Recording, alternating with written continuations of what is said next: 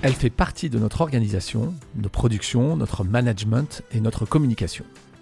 Elle est partout dans notre vie au travail et pourtant, on ne parvient pas à totalement la cerner. Je parle bien sûr de la tech et elle a encore beaucoup à nous apprendre. Dans Back Office, vous trouverez les réponses et les outils nécessaires pour permettre à la tech de prendre sa place. Comment ? En s'autorisant à configurer et à paramétrer nos idées reçues. Pas de panique. Mes invités et moi-même vous guiderons dans cette expédition. Je suis Xavier Perret, directeur du Cloud Azure de Microsoft France, et je suis très heureux de vous ouvrir les portes de Back Office. Bonjour à tous et à toutes les curieux de la tech. Dans ce nouvel épisode de Back Office, nous allons nous pencher sur la façon dont la tech bouscule les intermédiaires. Depuis toujours, nous avons besoin d'intermédiaires pour garantir nos paiements, nos transactions, garantir par exemple des actes notariés, des processus officiels. Ces intermédiaires, une banque, une plateforme, un métier spécifique, ont une vraie utilité évidemment puisqu'ils garantissent le bon fonctionnement d'une chaîne d'action spécifique, complexe et parfois coûteuse. Mais ce sont parfois des maillons obligatoires centralisés par lesquels il faut passer. Et si certaines technologies nous permettaient de nous en affranchir, de décentraliser ces processus pour les rendre plus fluides, plus sûrs, voire plus économiques? Et si cela pouvait aussi cacher des défis, mais aussi des risques? Si la tech et ses dernières évolutions, dont la technologie blockchain, permettaient aux communautés d'utilisateurs ou d'entreprises de reprendre le contrôle de nos chaînes de valeur, de nos propriétés numériques, de notre identité numérique.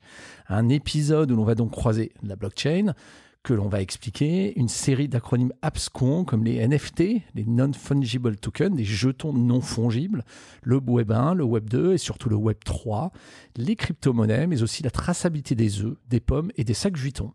Et restez évidemment comme toujours jusqu'à la fin pour l'anecdote sur le meilleur exemple de perte de contrôle de notre identité que vous vivez tous, celle de notre boîte à mail, avec le spam dont l'origine, on va l'expliquer, remonte au Monty Python.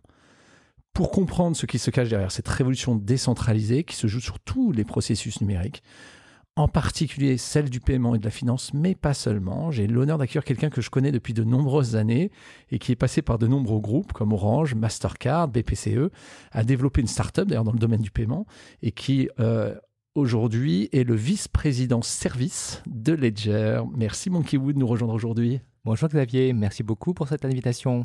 Bonjour Monkey Wood. Alors Ledger est une des licornes françaises, hein, c'est une entreprise qui a une valorisation de plus de un milliard hein, de, d'euros de dollars hein, en général. Donc Ledger, c'est le leader mondial des solutions matérielles pour protéger ses actifs sur les blockchains qui sont une nouvelle technologie de stockage des informations de manière complètement décentralisée. Mais on va en dire plus au cours de cette session évidemment, mais d'abord la question traditionnelle que je pose à tous nos invités. Tu as, je l'ai dit, un parcours divers, mais toujours lié, peu ou prou, au sujet technologique et financier. Qu'est-ce que tu voulais faire quand tu étais petit, financier ou C T O, technologiste ? Eh ben, écoute, je pense que quand j'étais petit, j'avais pas une idée très bonne. Comme souvent. Comme souvent. Par contre, j'étais très bon en maths et j'adorais les maths. Et donc, finalement, j'ai fait des études scientifiques. Et puis, je suis allé finalement dans des endroits... la tech, euh, la banque, la finance, où les maths ont une place vraiment très importante. Donc aujourd'hui, je continue à faire des maths. C'est pour ça, c'est pour ça que les maths et la finance sont liés, c'est toujours très très lié finalement euh, derrière. Oui, donc les maths, c'est vraiment très bien. Pour ceux qui nous écoutent, plus de maths. Il faut aussi faire de la finance. Exactement. Alors, on va démarrer, on va passer aux choses sérieuses. Hein. On va essayer d'expliquer la blockchain comme un socle du web décentralisé. Et avant de dénombrer les nombreuses applications et évolutions de ce web décentralisé, on va passer de temps sur ce qu'est la blockchain hein, pour euh, finalement une nouvelle technologie, je l'ai dit, pour stocker l'information et interagir avec cette information de manière décentralisée. Alors, comment tu expliques la blockchain ? C'est quoi, selon toi ? Ben, je pense que c'est vrai que le mot décentralisation, c'est vraiment le, le mot clé. C'est-à-dire que traditionnellement, dans nos systèmes informatiques existants, on est dans un système centralisé où le... l'ordinateur que tu as, en fait, interagit avec un serveur central. Donc, par exemple, quand tu navigues sur un site web, eh bien, ton ordinateur se connecte au serveur central du site web. Alors, avec la blockchain, en fait, on va tout décentraliser. On n'a plus besoin de ce serveur. On n'a plus besoin de ce serveur, effectivement. Et donc, en fait, tous les ordinateurs communiquent entre eux, de pair à pair, ce qui fait que l'avantage essentiel, hein, c'est que, du coup, en fait, toutes les informations sont distribuées et le système est beaucoup plus robuste. Et le système, il est robuste parce que chaque maillon, finalement, détient un petit bout de l'information pour le rendre robuste. En fait, dans certains systèmes, chaque maillon détient toute l'information. Voilà. Donc toute l'information, au lieu d'être centralisée sur un serveur, va se retrouver disséminée sur l'ensemble des participants au système. Donc blockchain, c'est une chaîne de blocs, hein, en anglais, hein, qui mémorise au fur et à mesure les transactions, finalement, les actes que je veux garantir. Comme c'est décentralisé, chaque maillon va capturer une partie de l'information. Cette chaîne, au fur et à mesure, elle, est, elle grandit. C'est ça. Puisqu'on fait des actes, je vends, je vends à quelqu'un d'autre qui va revendre à quelqu'un d'autre. Elle n'est Peut, elle ne peut pas être possédée par un intermédiaire, donc c'est plus centralisé. Donc on abandonne cet intermédiaire centralisé et on fait confiance à la communauté. C'est ça. Alors, une autre façon de le, de le comprendre, en fait, c'est regardons ce qui se passe aujourd'hui dans la banque. Eh bien, en fait, c'est la banque qui tient ton compte et qui tient, en fait, ce qu'on appelle le registre. Alors, cette technologie blockchain, on appelle aussi euh, re, une technologie de registre distribué. Pourquoi ? Parce que donc dans les systèmes traditionnels, c'est la banque qui, en centrale, tient l'ensemble des registres de tout l'ensemble des comptes. Et en fait, dans la blockchain, en fait, ces registres se retrouvent dupliqués sur l'ensemble des participants du, du système. Et euh, donc, du coup, en fait, tout, tout le monde a toute l'information. Et aucun des membres de cette communauté ne peut finalement prendre le pouvoir sur l'ensemble de la communauté. C'est vraiment le principe. C'est Alors, le ma- principe. Oui. Alors maintenant, pourquoi des blocs ? Parce que... Bah, on doit pouvoir écrire sur le registre. Et avant, eh ben, c'était une entité centrale qui prenait la décision. Donc aujourd'hui, tu dis à la banque, voilà, je voudrais faire un virement de cent euros. Et donc la banque, elle écrit moins cent euros sur ton compte. Mais demain, pour faire une transaction de ce type-là dans un, dans un système décentralisé, ben en fait, il faut des systèmes assez sophistiqués pour faire en sorte que tous les nœuds se mettent d'accord et écrivent un nouveau bloc sur ce registre distribué et qui est ensuite partagé par l'ensemble des nœuds. Alors, on associe souvent cette nouvelle technologie avec le Web trois. Donc, ça, c'est quoi cette, le Web trois ? Une troisième version du web ? Oui, effectivement, c'est une troisième version du web. Avec euh, la blockchain, on va en fait euh, révolutionner euh, finalement comment est-ce qu'on voit le, le web. Donc, euh, grosso modo, on peut dire que le web en est à sa troisième génération. La première génération, c'était euh, le tout début. Hein, c'est quand, en fait, nous, internautes, la seule chose qu'on pouvait faire, c'était de consulter des informations qui étaient sur les sites. Des pages web. Des pages plates, plates souvent. Exactement. Voilà, pour ceux qui s'en souviennent. Ça existe toujours. Et puis après, on a eu la deuxième version où cette fois-ci, nous, en tant qu'utilisateurs, on pouvait écrire. On pouvait apporter notre propre contenu. Ça, c'est l'avènement, bien sûr, des réseaux sociaux. Donc ça, c'est le web dans lequel on vit aujourd'hui. Et puis avec le Web trois, l'idée, c'est qu'en fait, on va reprendre le contrôle de nos données. C'est nous qui allons posséder nos données et nous allons pouvoir en fait les mettre à disposition de tel ou tel service, de tel ou tel euh, euh, nœud avec lequel on va pouvoir euh, faire des transactions. Alors justement, cette technologie, la technologie de la blockchain, hein, il existe maintenant des services, hein, blockchain as a service, souvent qu'on les appelle, sur les plateformes cloud. Donc n'importe quelle entreprise peut créer, par exemple sur Azure, sa blockchain à elle, sur sa, ses propres applications. Mais pour une entreprise, pour quelqu'un qui nous écoute, c'est quoi les applications, les premières applications qui sont apparues sur la blockchain ? Eh ben, grosso modo, en fait, on peut dire qu'il y a deux grands types d'applications. Il y a des applications dites publiques, c'est-à-dire qu'elles sont accessibles à tout le monde. Et puis, il y a des applications dites privées. Et effectivement, comme tu disais, Xavier, aujourd'hui, des entreprises peuvent se mettre ensemble pour créer des applications de blockchain privées. On en reparlera, c'est par exemple pour la traçabilité de tel ou tel produit. On va y revenir. Et sur les applications publiques, c'est là où on voit les crypto-monnaies, les N F T. C'est quoi un N F T ? C'est ça. Alors aujourd'hui, effectivement, les deux premières grandes applications sur les blockchains publiques, c'est d'abord les crypto-monnaies et puis de manière un peu plus récente, les N F T. Et les N F T, du coup, tu décris ça comment pour quelqu'un qui n'y connaît pas ?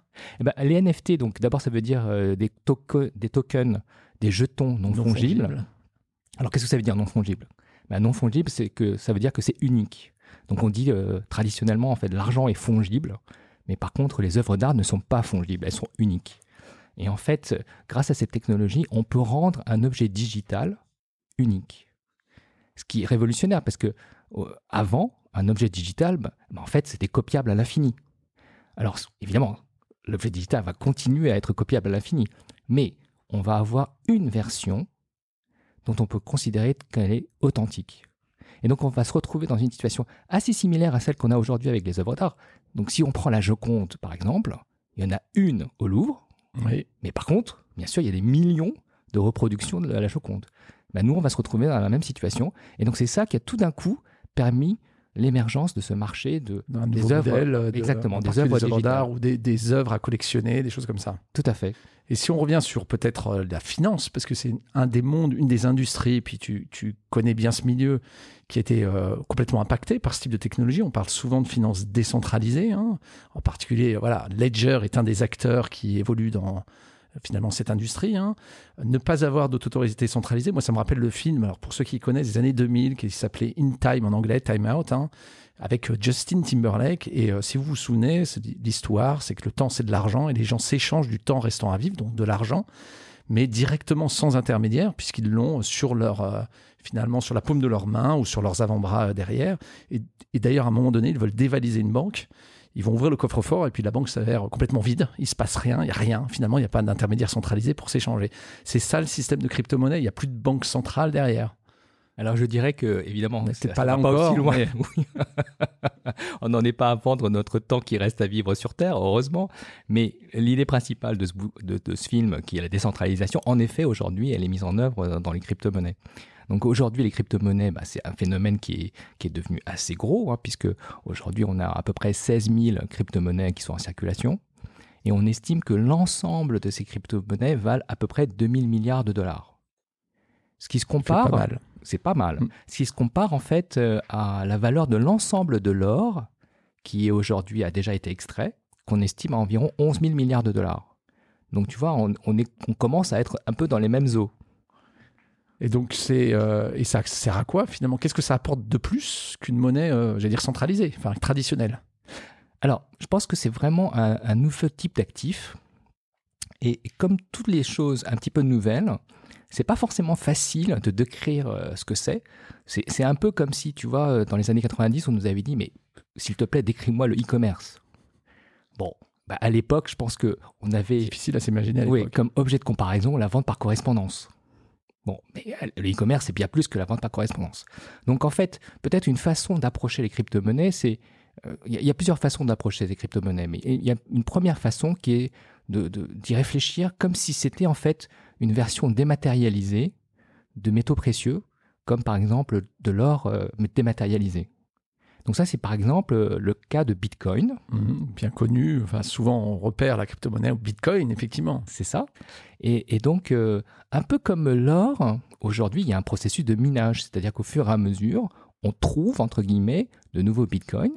Et puis, c'est un objet rare. Ils deviennent de plus en plus difficiles à miner. Et ça devient de plus en plus cher. Exactement. Donc rare. Et, et aussi, ce qu'il faut savoir, c'est que structurellement, il n'y aura jamais plus que vingt et un millions de Bitcoins. C'est, c'est comme ça, en fait, que le protocole a été construit.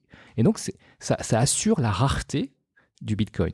Donc, aujourd'hui, on en a à peu près dix-neuf millions qui sont déjà disponibles. Et au fur et à mesure, on en trouve de plus en plus, un peu comme l'or aujourd'hui. Voilà. Donc, c'est, on donc peut ça, c'est un premier type. Euh, voilà. Euh, y, y a un autre type, finalement, euh, derrière, de type de crypto-monnaie, puisqu'on a beaucoup de crypto-monnaies qui existent aujourd'hui. Oui. Une deuxième façon de regarder les crypto-monnaies, c'est de regarder ça, en fait, comme une... on va dire une nouvelle façon de faire des programmes de fidélité. Donc traditionnellement, le programme de fidélité, c'est des points. Et là, en fait, euh, les entreprises qui préfèrent des programmes de fidélité, euh, on va dire un peu modernes, euh, pourraient fournir des points sous forme de crypto. Alors, il y a en France un groupe qui, est, qui expérimente pas mal dans ce domaine, et c'est, c'est, c'est de notoriété publique, c'est le groupe Casino. Mmh. Le groupe Casino a déjà lancé, en fait, une crypto-monnaie qui s'appelle le Lug, voilà, et a déjà déclarer publiquement que ça s'inscrivait dans une démarche pour créer en fait un, un nouveau système de fidélité. Donc ça, c'est une deuxième façon de regarder les crypto-monnaies. Qui est, et là, on voit, c'est intéressant, c'est, finalement, on parle d'un flux, alors en l'occurrence d'argent financier, mais on, on, va, on va voir dans les futurs exemples de, sur la traçabilité en particulier, finalement, on peut modéliser ou rendre accessible ce flux, ou le transformer via la technologie blockchain, c'est ça derrière. C'est ça, exactement. Et puis après, on a une troisième façon de regarder les crypto-monnaies. C'est en fait euh, comme une espèce de nouvel actif financier qui permet de financer des projets. Donc traditionnellement, les entreprises, elles se financent soit en, en mettant à disposition des actions. Donc euh, vous investissez, vous achetez des actions. Ou alors, en fait, elles émettent de la dette. Et bien finalement, aujourd'hui, il y a un certain nombre de, d'entreprises, de projets qui vont se financer grâce à l'émission de, de crypto-monnaies. Alors, un exemple, c'est euh, la crypto-monnaie Ethereum qui est la deuxième plus grosse crypto-monnaie derrière mmh. euh, Bitcoin, dont on peut considérer que c'est, c'est effectivement un, un mécanisme de financement de tas de projets innovants. Alors, il y a des opportunités, évidemment. Il y a probablement des risques. C'est-à-dire qu'on est dans une monnaie ou dans un processus complètement digitalisé. C'est quoi les risques ? Alors, effectivement, on est dans un, dans un processus complètement décentralisé, enfin digitalisé et décentralisé. Oui. Ce qui veut dire que lorsqu'on fait une transaction, eh bien, en fait, euh, la transaction a été faite une fois pour toutes et pour de bon. Alors que dans le monde, on va dire, traditionnel, par exemple, si je fais une demande de virement et que je me suis trompé, je peux quand même aller demander à ma banque, dans certains cas seulement, hein, si, si elle peut euh, potentiellement me rembourser. Mais là, si je fais une transaction, elle est, bah, faite. Elle est faite. Elle est inscrite. Et, exactement. Elle est in- inaliénable. Il n'y a pas d'entité centrale vers qui on peut se retourner pour dire « Ah zut, euh, j'ai fait une bêtise, euh, euh, voilà, c'est un cas de fraude, et cetera » Non, voilà. Une fois que j'ai fait la transaction, j'ai vraiment fait la transaction. Voilà. Donc ça, c'est un premier sujet. Puis après, le deuxième sujet, c'est que en fait, ce qu'il faut imaginer, c'est que euh, toute la valeur, tous les actifs sont sur la blockchain.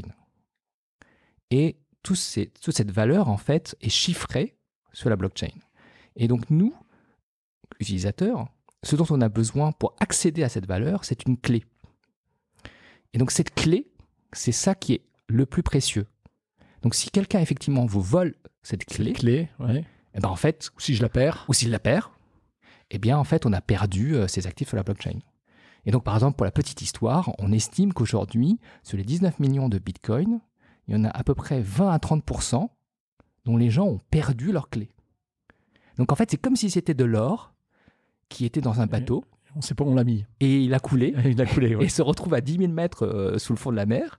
Et c'est impossible d'aller le récupérer. C'est là où Ledger intervient, du coup. C'est là c'est où Ledger intervient, voilà, effectivement, vrai. Parce que nous, nous sommes une solution de sécurisation de ces clés. Voilà. Donc, nous sommes, nous pensons, la meilleure solution aujourd'hui pour venir sécuriser ces clés. Avec un hardware physique, d'ailleurs, euh, chez soi, c'est ça hein. Exactement, avec un hardware euh, propriétaire, hautement sécurisé. Donc, comme toute, euh, on voit bien d'ailleurs, toute nouvelle technologie apporte ses solutions pour les sécuriser, voilà, pour les garantir, pour les authentifier.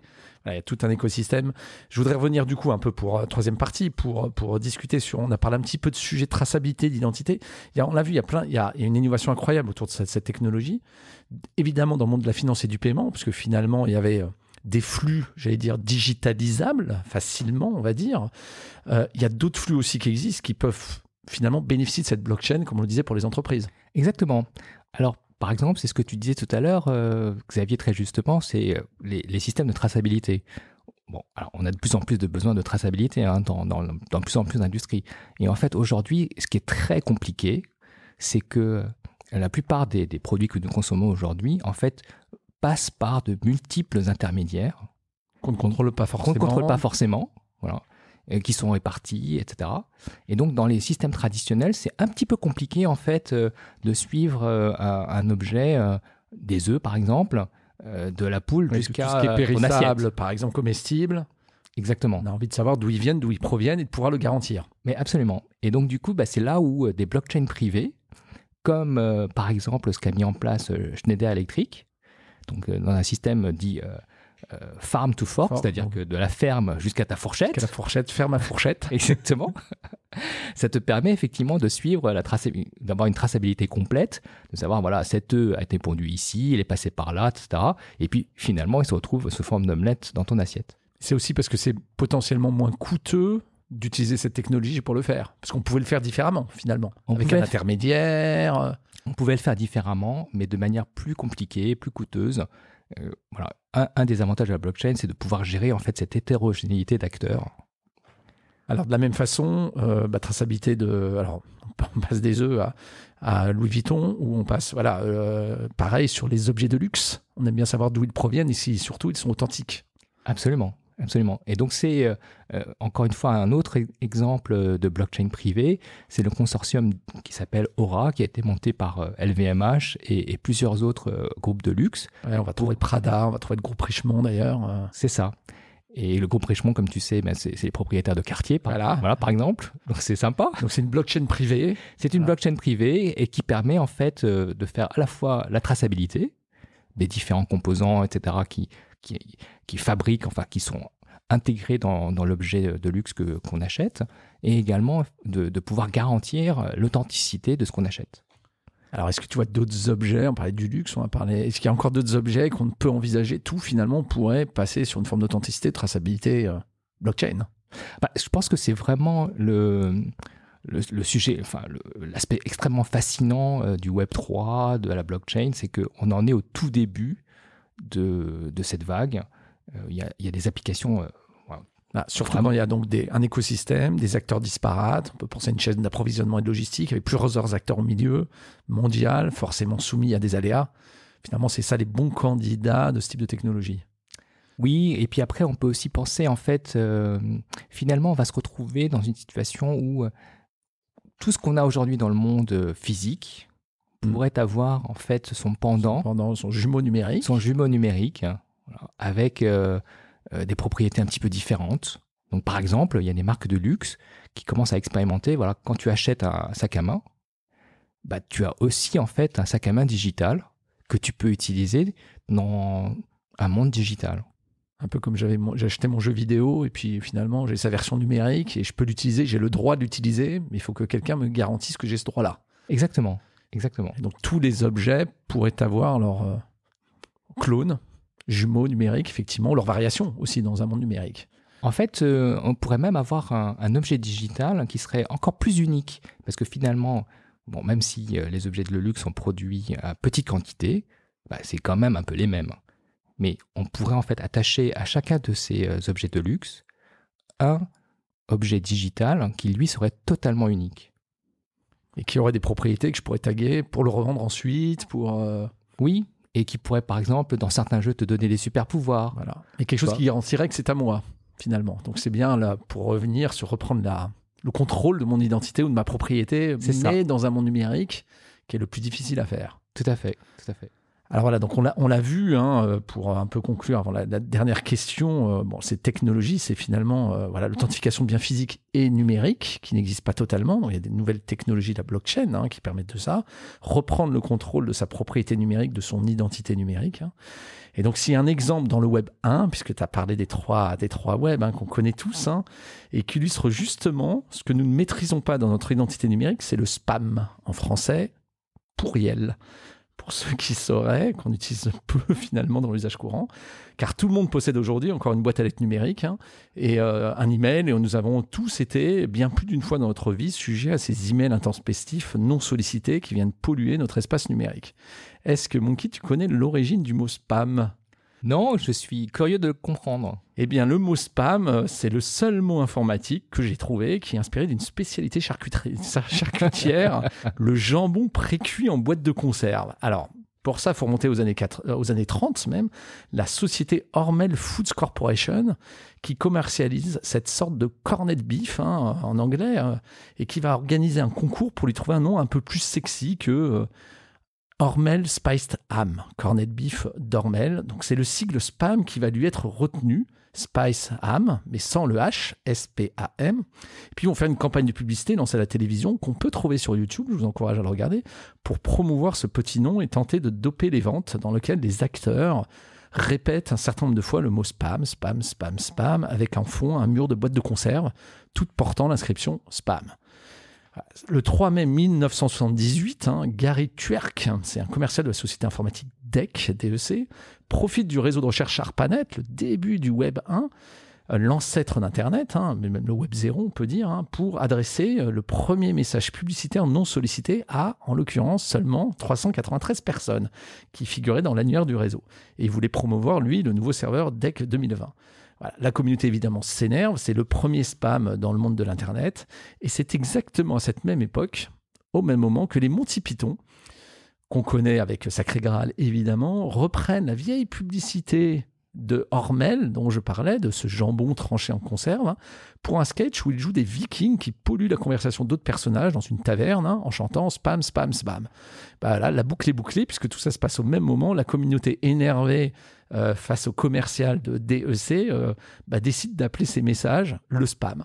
Le sketch est rejoué à l'infini, c'est un des premiers mèmes probablement des communautaires en ligne, répétable à volonté. Et d'ailleurs, on l'a vu populer les premiers chats euh, sur le, le, les débuts de l'Internet parce que ça venait polluer l'écran et ça empêchait même la conversation derrière.